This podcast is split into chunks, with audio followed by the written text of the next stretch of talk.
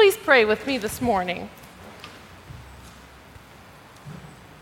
God, may the words of my mouth and the meditations of all our hearts be acceptable in your sight, our rock and our Redeemer. Amen. A friend of mine who is a pastor, she recently returned from a trip with her church to the Holy Land. And she and I got dinner a few weeks back, and she was telling me stories from their time there. One morning, during their jam-packed schedule and itinerary, the group was walking to one of the many exciting places that was on their schedule, and they passed a bench. No one really paid any attention to it, except for my friend, who recognized instantly what sat on top of this bench. It was Homeless Jesus. Have you ever heard of Homeless Jesus? Has anyone? Raise your hand. A couple people. For those of you who haven't, Homeless Jesus is a sculpture. Actually, it's a series of sculptures that was created by a famous artist named Timothy Schmalz, I believe is how you pronounce it. And it's of Jesus wrapped in this cloth and lying on a bench. And apparently they're everywhere. They're in Ireland, Washington, D C, Singapore, New York City, Belgium, Scotland, England, Rome, Hungary, and Israel. And the only way that one can identify it is by looking at it very carefully. Because you can't really see Jesus at all. You can't see his face, you really can't see his body, you kind of just see the outline of some human underneath the clothes that he's draped in. But in each statue, one of his hands or feet are sticking out, and there's a nail mark in it. Now, the statue is supposed to be a symbolic reminder of Jesus' solidarity with the poor, and the need to notice and to take care of people, especially those who need it most and those who we don't often see. And the statue actually was created to visually represent Jesus' reminder to his disciples in Matthew twenty-five that he can be found among the poor, when he said to the disciples, "Truly I tell you, whatever you did for the least of one of these brothers or sisters of mine, you what? Did for me." Right? And as my friend's church rushed from religious site to religious site, and we're probably hoping for some special spiritual encounter with Jesus along the way in this holy place, they missed it. They missed the opportunity to notice, maybe even to show compassion for what looked like a homeless beggar that turned out to be Jesus after all. Were they just busy or super excited to get to the next spot on their trip? Maybe there were a lot of people and there were a lot of distractions and new experiences that were disorienting them. For those of us who've traveled before, we certainly know what that's like. Did they just think that maybe it was one among a lot of homeless beggars that they had seen along the way, that they passed on the journey, and maybe they didn't know what to do or how to help that person? Maybe they were just tired and jet-lagged and they didn't see the statue. I don't know. But I thought about my friend's story this week as I read our gospel text. It seems to me that people are moving in this gospel story at a particularly frenetic pace. The disciples are rushing excitedly to gather around Jesus after coming back from being sent out two by two, and they're firing off about all the teachings and all the miracles they'd done. They're fighting to be heard for all the amazing things they had seen. And then the crowds watch the disciples and Jesus get into a boat and head off to some place, and they hurry on foot ahead of them. They're running from all the surrounding towns to beat them to wherever they were going. And when the disciples and Jesus dock their boat, they're swarmed by thousands. The text says that they're rushing about, almost panicked. People are bringing sick people on their mats, and they're laying them at their feet. They're grabbing at their clothing. They're begging for attention, all before the disciples and Jesus could even step foot on dry ground. All things considered, this scene, it feels pretty chaotic, right? The world that they're living in feels chaotic. And of course it would be. In the previous chapters of Mark, we find out that in their world, these people who are poor and sick and vulnerable, they're usually the first people to get ignored. They're the first people to get picked off by their corrupt and political systems and leaders. And Jesus was perhaps the one leader that they could follow, the one leader that gave them hope. But it was pretty chaotic. And so perhaps that's why Jesus calls the disciples to come away and rest for a while. Even though he does this, I have to imagine that the reaction from the disciples might have been kind of mixed. I think Jesus might have gotten some mixed reactions about his desire to have them come away for a while. As they gathered around Jesus, and as some of them began chattering excitedly over all their success, I wonder if others couldn't wait to get away. If there were just too many people, if there was just too much need, if it was so overwhelming. Have you ever walked the streets of Manhattan on like a busy Tuesday afternoon? And all the crowds of people, you kind of stop seeing individual faces. It's just a sea of blurriness. I kind of wonder if that's what it was like for the disciples. If they, as they were meeting all these people, their individual interactions with people just started blurring together. And maybe Jesus' call to get them away was a more than welcome invitation. But for others, I imagine that this call to come away and rest was more troubling. Come away? Rest? At a time like this, Jesus, there are people in need. There are people who need us to go to them, not go away and rest. To rest now would be a complete betrayal of them. It would be lazy. It would be irresponsible, complicity. We can't rest now. We have to go. It's tempting to think that the main point of this text is Jesus' command to rest, to enter into a Sabbath, to get away from all the chaos of busy lives and needy worlds. After all, the only words Jesus utters in this whole passage is come away to a deserted place all by yourselves and rest for a while. And maybe as we hear this teaching of Jesus, maybe we resonate with the reactions of the disciples when we think about what it means to rest in our own lives. Some of us want nothing more than to seize the opportunity to rest whenever we can find it, right?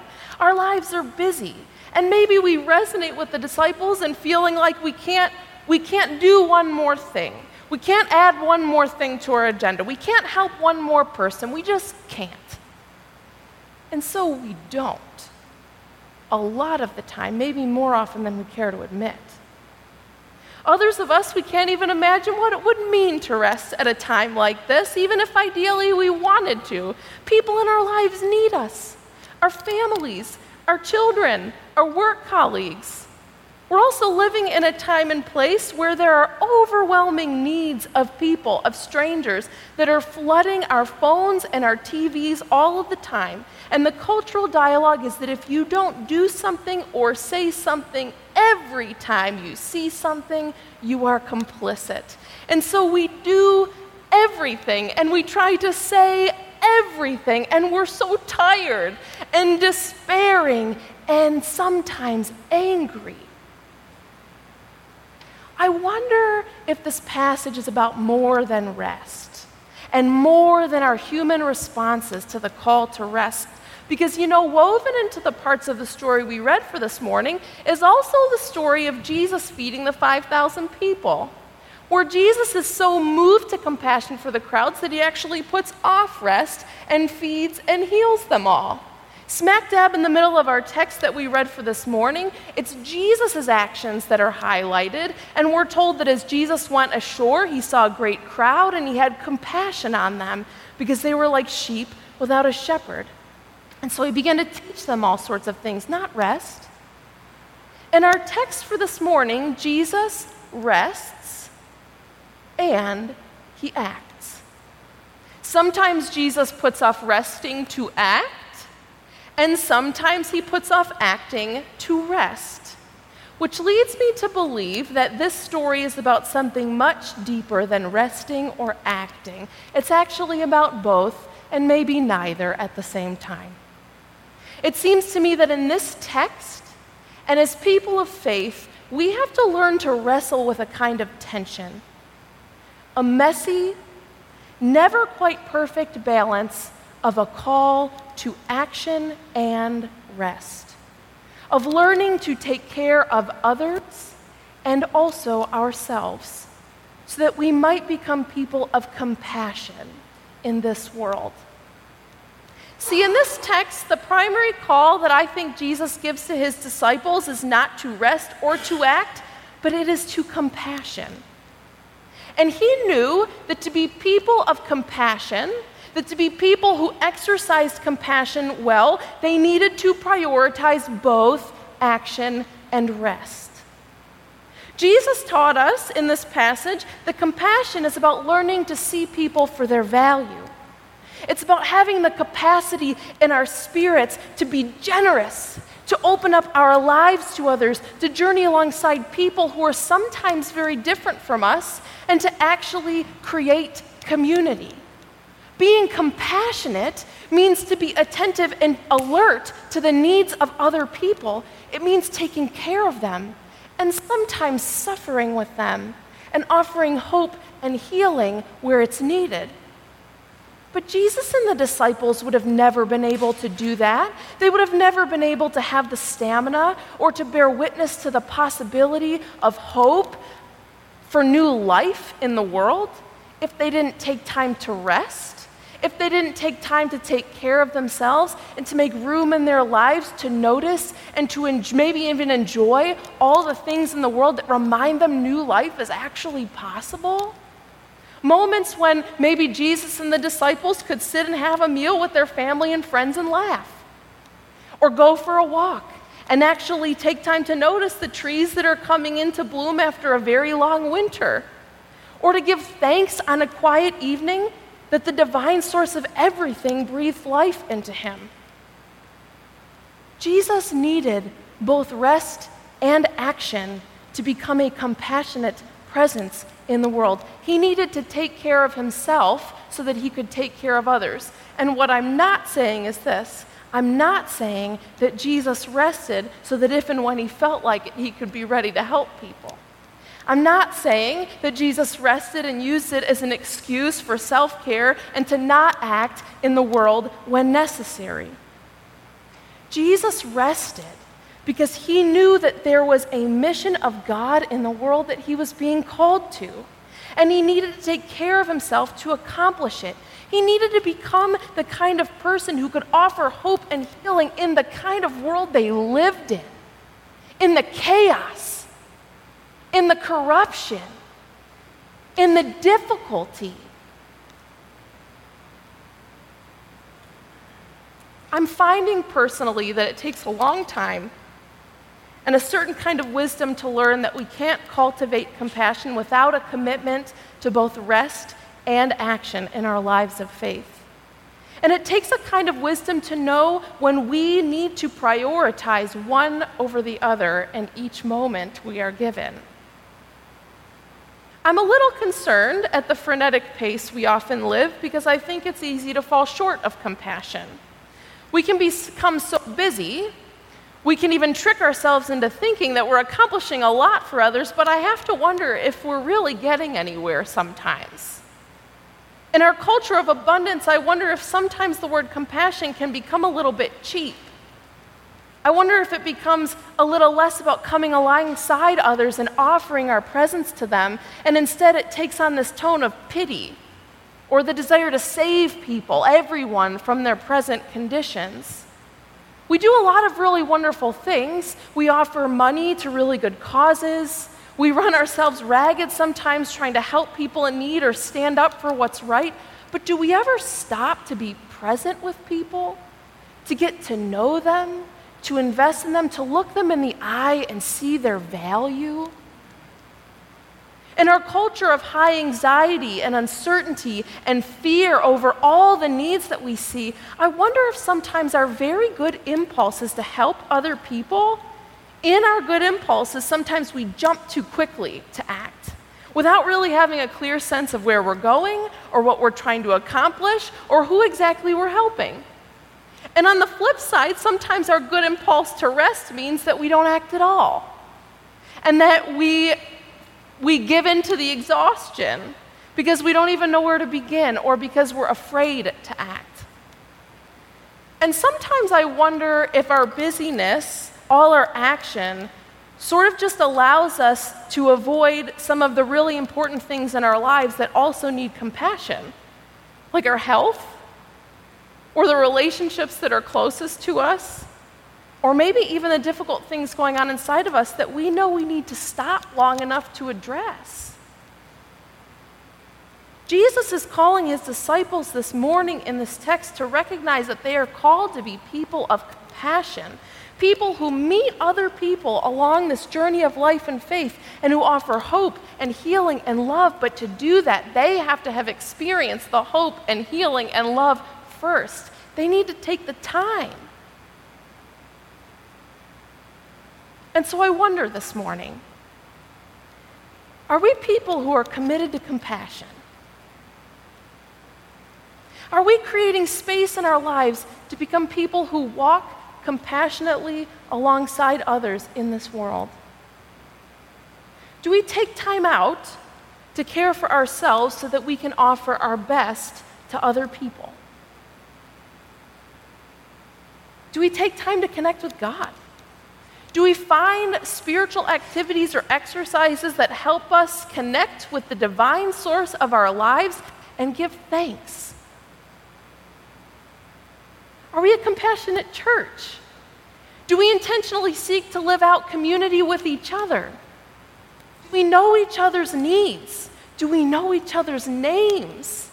Do we make room for everyone here no matter who they are? Do we greet each new face that comes into this space who may be looking for community? And do we go out into the world as a church community? Do we go into the needy places that we know of, and do we build relationships there? Do we notice the Spirit of God at work there? Do we see the face of Jesus there? Because I think our text this morning is reminding us that that's what it means to be a compassionate disciple. And just like in this text this morning, this text that we read, we are being called to become compassionate disciples, to find that messy balance of acting and resting so that we can go out into the world and offer hope and healing. Let's pray together.